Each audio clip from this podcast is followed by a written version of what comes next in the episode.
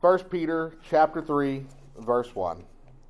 Likewise ye wives be in subjection to your own husbands, that if any obey not the word, they may without the word be won by the conversation of the wives, while they behold your chaste conversation coupled with fear, whose adorning let it not be that outward adorning of plaiting the hair and of wearing of gold or of putting on of apparel, but let it be the hidden man of the heart in that which is not corruptible, even the ornament of a meek and quiet spirit, which is in the sight of God of great price.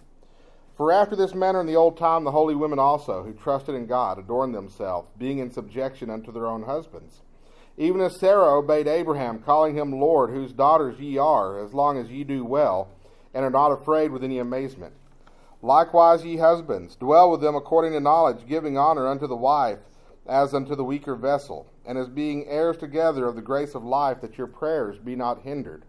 Finally, be ye all of one mind, having compassion one of another, love as brethren, be pitiful, be courageous, excuse me, be courteous, not rendering evil for evil, or railing for railing, but contrariwise blessing, knowing that ye are thereunto called, that ye should inherit a blessing.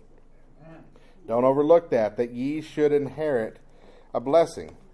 As I mentioned, this is all going back to 1 Peter 2.21. As we begin chapter 3, the first word you read in chapter 3 is likewise.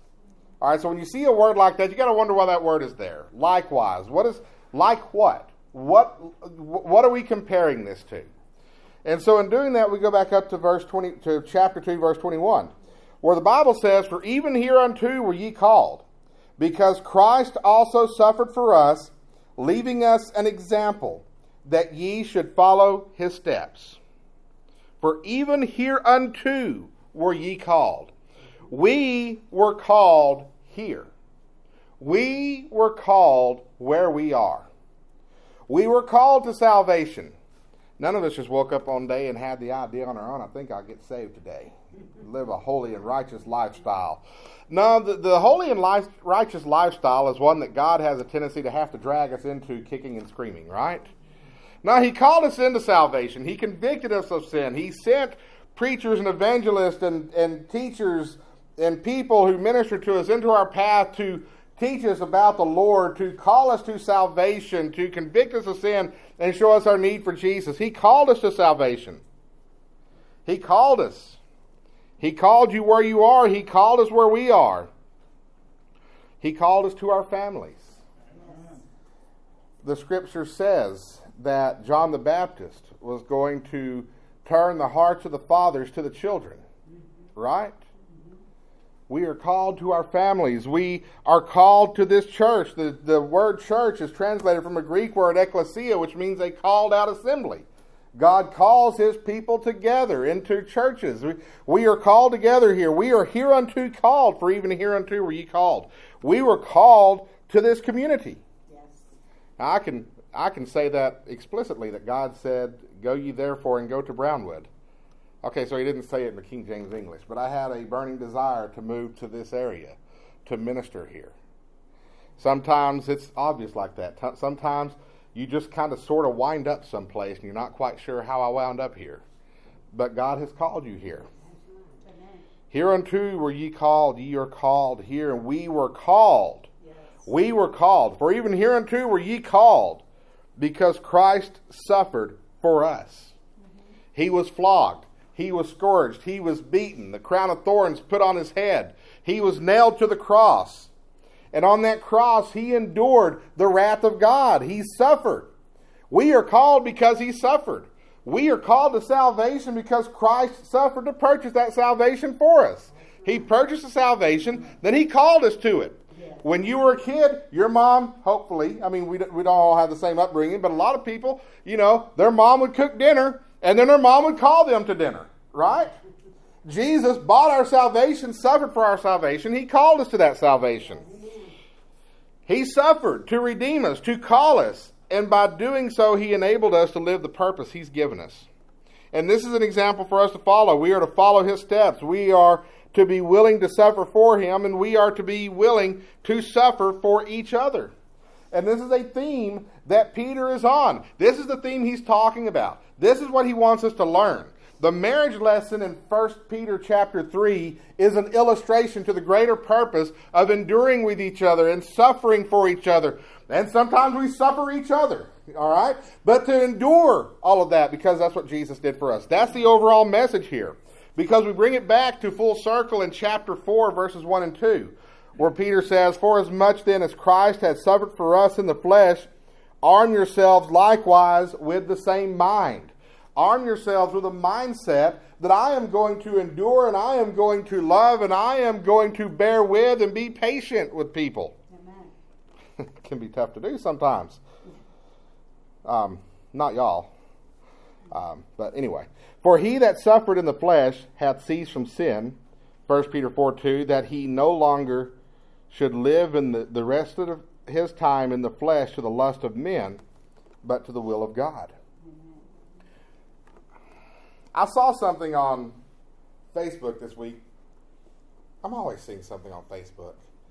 I saw something on Facebook this week. What if today were your last day to live?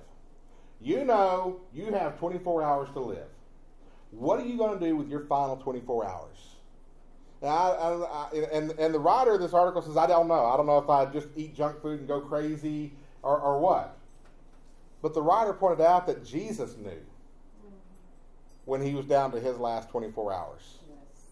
What did Jesus do with his last 24 hours? He washed the disciples' feet. You got 24 hours to live. You preparing a meal and serving everybody else? Or is it your 24 hours and you're going to do what makes you happy? See, 1 Peter 4 2 says that he no longer should live the rest of his time in the flesh to the lust of men, but to the will of God. Amen. What that means is when we arm ourselves, chapter 4, verse 1, with the same mindset that Jesus had mm-hmm. to suffer for one another, to give, to love, to endure with one another. We're no longer living for our own desires. That word lust uh-huh. simply means desires. What do you want out of life? A bass boat, a big house, a bank account, retirement. When you arm yourself with the mindset of Jesus, of suffering and being patient with and enduring with and loving one another, then all that other stuff. Nothing wrong with bass boats and pickup trucks and big houses and vacations and retirement. But that's not what life's all about anymore. No. It's about doing the will of God. His last speech on this earth, 1968, Dr. Martin Luther King Jr. told us that the Lord had allowed him to go to the mountaintop and he had seen the promised land and that he said that we as a people would make it to the promised land. He had death threats. He knew his time was getting near, but he said he just wanted to do God's will. So should be the mindset of every child of God. Amen. And so, with that, we transition into what Peter's talking about here in chapter 3. Peter gives us three real world examples of how to suffer and endure with each other. He says, Wives, submit to your husbands. He says, Husbands, dwell with your wives. That means me having a fishing cabin where I can get away from everybody is out, out of the question. And then, everybody come together in unity in the faith. Now, the only reason we're starting with the wives is because that's where Peter started. So we'll start with wives, submit to or be in subjection to your own husbands. He says that in verse 3 Likewise, ye wives, be in subjection to your own husbands, that if any obey not the word, they, may, they also may, without the word, be won by the conversation of the wives. First of all, that word likewise. Likewise, what are we comparing this to? We're comparing this with how Christ suffered for us. You know what Peter's saying here? He's saying, ladies, I understand this is not easy. I understand some of y'all married some pretty strange men. I understand that your husbands are not on the level, that your husbands are foolish, that they do stupid things. But Christ suffered for you. Subjection. Okay, wives, be in subjection to your own husbands. That word subjection simply means to be obedient to, to follow the leadership of, all right, to, to give honor to. The, there's, a, there's another passage in Ephesians where the word submit is used, and we tend to think of that as self degradation, and that's not what the Bible's teaching at all. The Bible's not teaching us to place ourselves in a position to be abused or to be taken advantage of or to be harmed or anything of that nature because you are a child of God. He values you, all right? He loves you. But we're talking about, so we're not talking about a situation where there's an abusive relationship or a dangerous relationship. So don't misunderstand me there. What we're talking about here is in most marriages, you have a husband and a wife. And the Bible's and, and God's model here is for the man to take the lead and for the wife to follow. And sometimes you have a really good man who makes really good decisions, who's a really good spiritual giant, and he is a he loves his family and takes care of them. And for the wife, it's easy to be in subjection to that man because he takes good care of her and he makes the right decisions. He says, Be in subjection to your own husbands, that if any obey not the word. So Peter says, But some of y'all aren't so blessed. Because sometimes it's hard to be married to a man. You know, the daughter needs braces, the son needs shoes for school. But the husband just spent his entire tax refund check on a down payment on a truck that they didn't need that only has two seats, so he can't take the kids to school in the morning and help out along that. Not that I've seen this happen. But sometimes it's harder to follow. Sometimes ladies are married to men who can't hold down a job. They take a job, they hold it for about six months, and they find something wrong with it and they quit. And they're perpetually unemployed. Or they don't care, or they're disengaged. And it's hard in a situation like that. And Peter says, I get it. But he says, this is not an abusive relationship. This is not a place where safety and dignity are being threatened, okay? He's saying, even in those situations, even the situations where it's hard to listen to your foolish husband, where life would just be simpler if you could just take the reins and show him how it's done. Peter says, be in subjection to your own husbands. And you say, that's hard. That's suffering. That's that takes a lot of endurance. And so Peter makes a, a, statement here. He says in verse 5 After this manner in the old time, the holy women also, who trusted in God, adorned themselves, being in subjection unto their own husbands. Even as Sarah obeyed Abraham, calling him Lord, whose daughters ye are, as long as ye do well, and are not afraid with any amazement. Sarah and Abraham are given to us as an example here. Think Sarah and Abraham had issues? All right? Abraham tells Sarah in one passage of the Bible, he says, We're having a famine down here in the land of Canaan. I know that God's promised this to us as a promise land, but right now we're not going to be able to make a living here. So we're going to go down to Egypt. And Sarah says, Okay, Egypt. I've always wanted to see the pyramids, mm-hmm. except they weren't built yet. Anyway, We'll go down in Egypt. And as we're going down in Egypt, Abraham says, Oh, by the way, these are some pretty violent people. And they may try to come and kidnap you and take you away from me. If they do, we're just going to tell them that I'm your brother so they don't kill me. How many of you ladies would follow your husband into a place like that? She went. Right? Rebecca with Isaac. She has two sons. Jacob and Esau. Jacob's a good little mama's boy. Esau's an oaf. But Isaac likes Esau better because he cooks deer meat good. Bible says he liked the way he prepared the venison. They were deer hunters. Deer jerky. Right? And Rebecca knows that God's will is to bless Jacob. Isaac's not listening. So, the, well, maybe Rebecca's not a good example here because she kind of pulls a little bit of trickery. yeah. But what you don't see is Rebecca disrespecting and, and fighting against Isaac's authority as the head of the house. The holy women also, the Old Testament. There's historical precedent for this. And what happens? When Sarah obeyed Abraham, they were able to have a son that had been promised to them. Hebrews 11:11 says through faith also Sarah herself received strength to conceive seed and was del- delivered of a child when she was past age because she judged him faithful who had promised.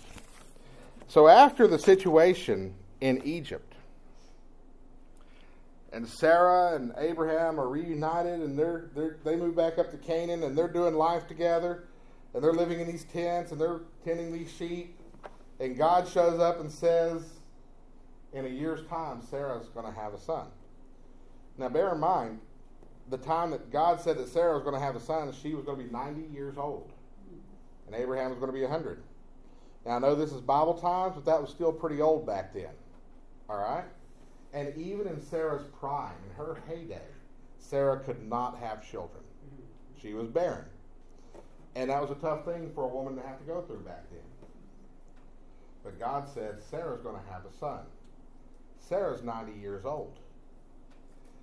She's beyond childbearing years, but God says she's going to have a son. Abraham says, Hey, Sarah, God says we're going to have a son. The Bible says that Sarah received strength to conceive.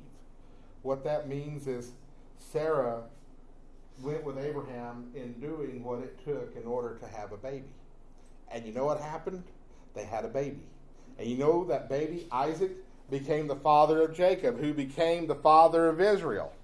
He was renamed Israel. But he became the father of the Israel nation. And through them, we got Christ. All of God's blessings that he promised to Abraham came through because Sarah was willing to apply this principle of suffering, of enduring, of loving. All right, ladies, y'all may feel like I beat up on you. I didn't mean to. But we do learn that when we trust the Lord and we, and we love one another, good things happen and God blesses. And that's God's will. Yes. All right, now we just spent six verses talking to the ladies.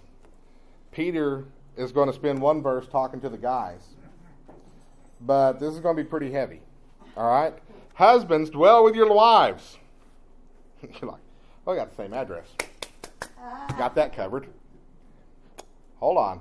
Likewise, like Christ suffered for us, and like your poor wife has to put up with you, you dwell with your wife. Verse 7 Likewise, ye husbands, dwell with them, the wives, according to knowledge, giving honor unto the wife as unto the weaker vessel, and as being heirs together of the grace of life, that your prayers be not hindered. Husbands, dwell with your wives, according to knowledge, to dwell with.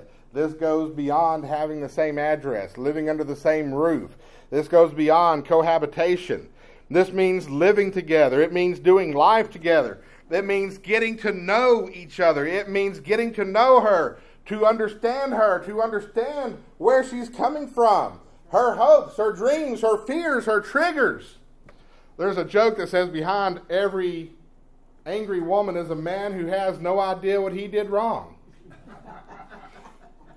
Y'all laugh because there's chances are that everybody in this room, every man in this room, has been in that situation. What did I say? Right? You know what? We, that's me.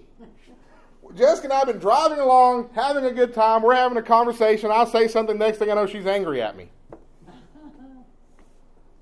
Jessica, though, is an educator and will teach me where I went wrong. I'm blessed in that regard. Because some guys get the oh nothing treatment. What's wrong? Oh nothing. We ain't buying it. But, but really, How horrible are we as husbands when you can be married to the same woman for 20 years and not know why she's mad at you? You should know why she's mad at you. I can tell when I'm getting into the I can tell when I'm getting into dangerous territory with Jessica. Sometimes I don't realize what I'm doing till it's too late. Sometimes I haven't been paying attention. But I can know what's going on.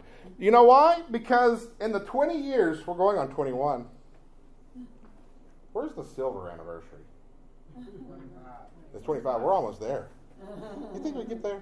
Did you ever think we'd go this far? I did too. Still being alive is a is a surprise, but but that I'm still here, I'm not surprised we're still together. Um, long story. Anyway, I know where my wife was born.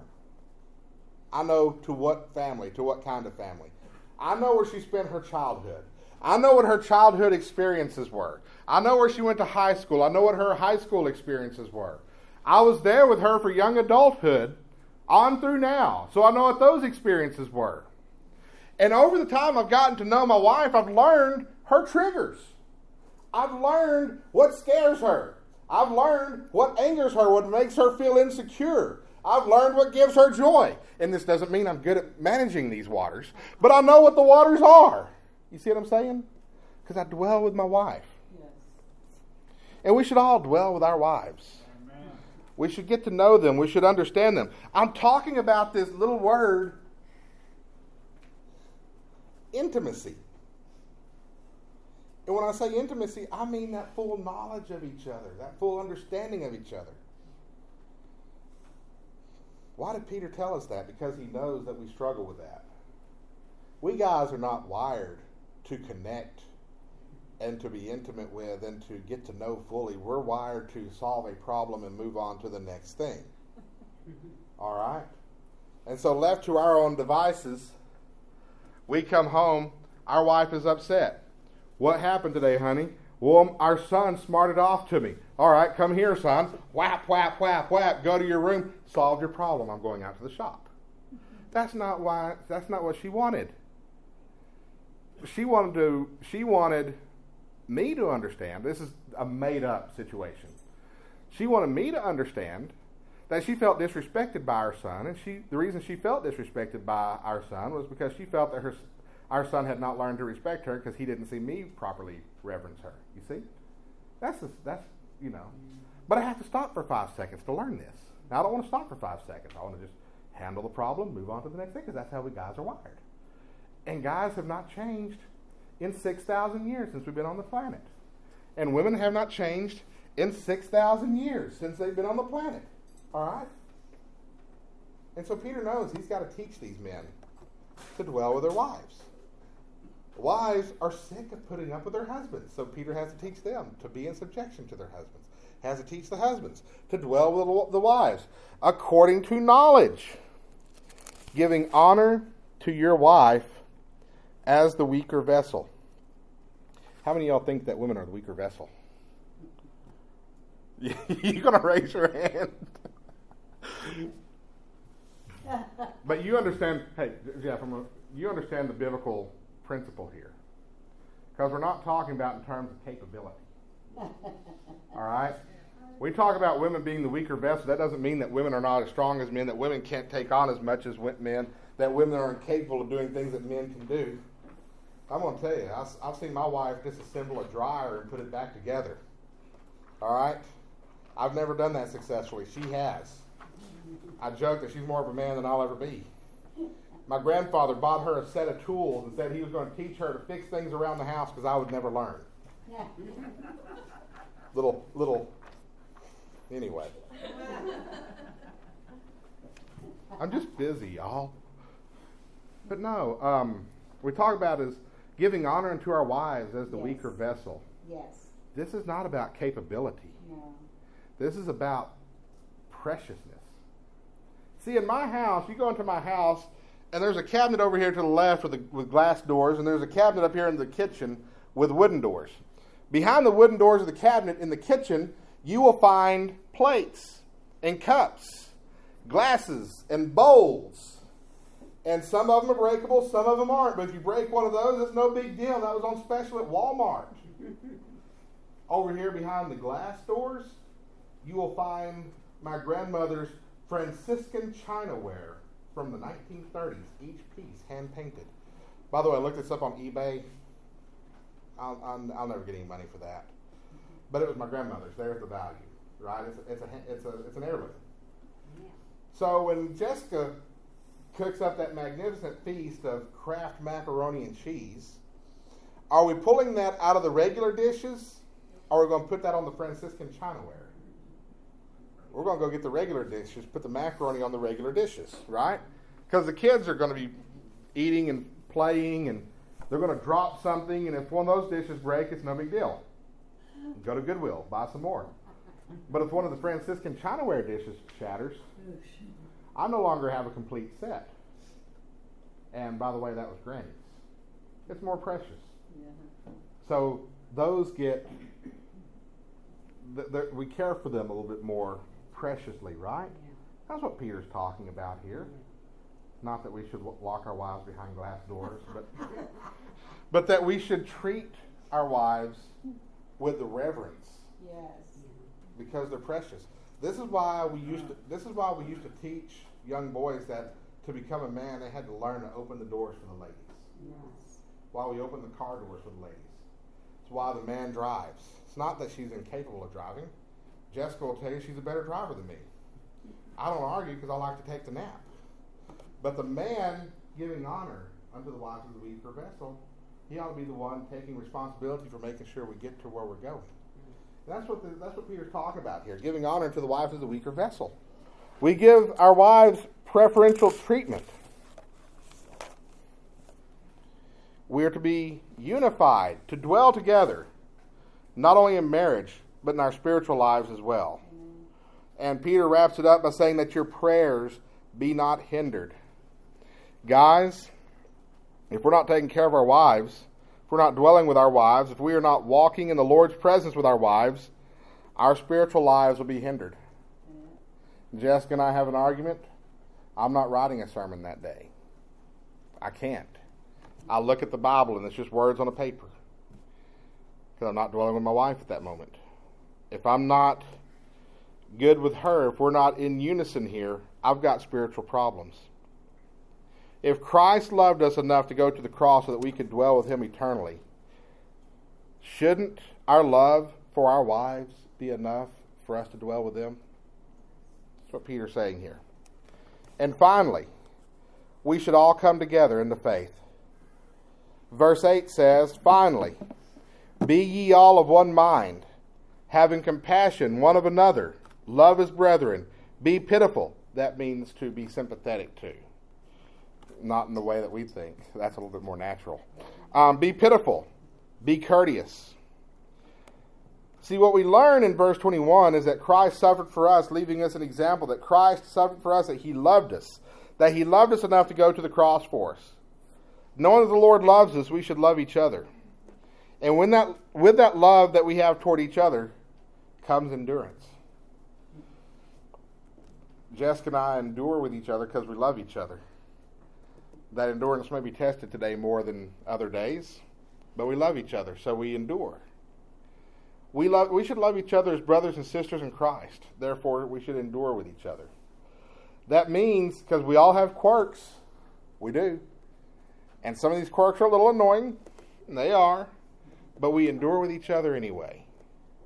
Sometimes somebody says something that doesn't make sense, but we endure. Sometimes somebody takes 30 minutes to tell a five minute story, but we endure.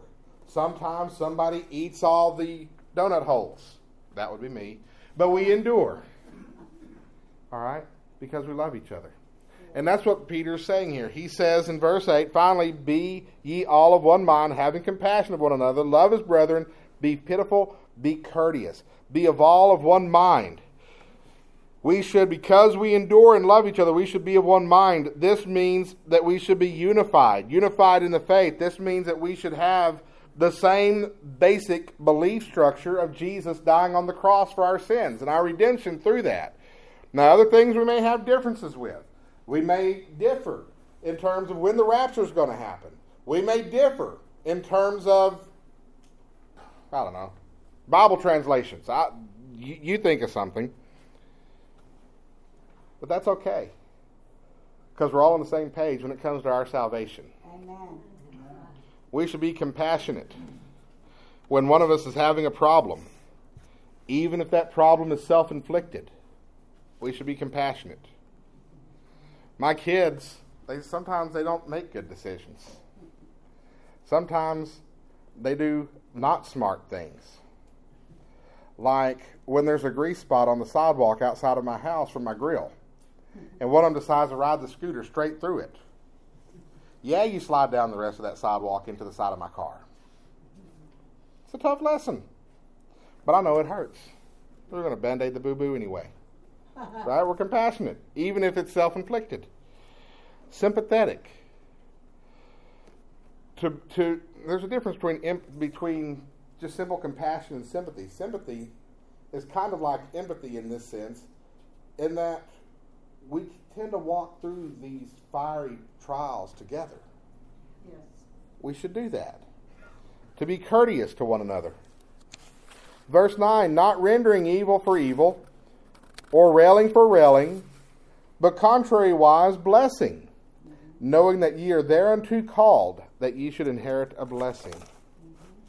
This means that as we love each other, we should be forgiving yes. to each other, not rendering evil for evil. Brother Jim wants to steal Brother Frank's Jeep. Brother Frank says, I'll teach him. I'll steal Brother Jim's car. No, that's not how we're going to do this. We're going to be compassionate, right? Railing for railing. You ever just get chewed out by somebody? You want to chew them back out? We, we don't do that with each other. We love each other. Yes. Plus, it doesn't solve anything. It's like in your marriage. When your spouse walks in and they're mad at you and they and they let you know that they're upset with you, does it help the situation to jump up and scream at them they're wrong? How many of y'all have ever solved a family argument like that? It, I never have. Um, you're not going to solve an argument with your brothers and sisters in Christ like that either. Not rendering evil for evil or railing for railing, but contrariwise blessing, knowing that ye are thereunto called, that ye should inherit a blessing. We can get really annoyed with each other.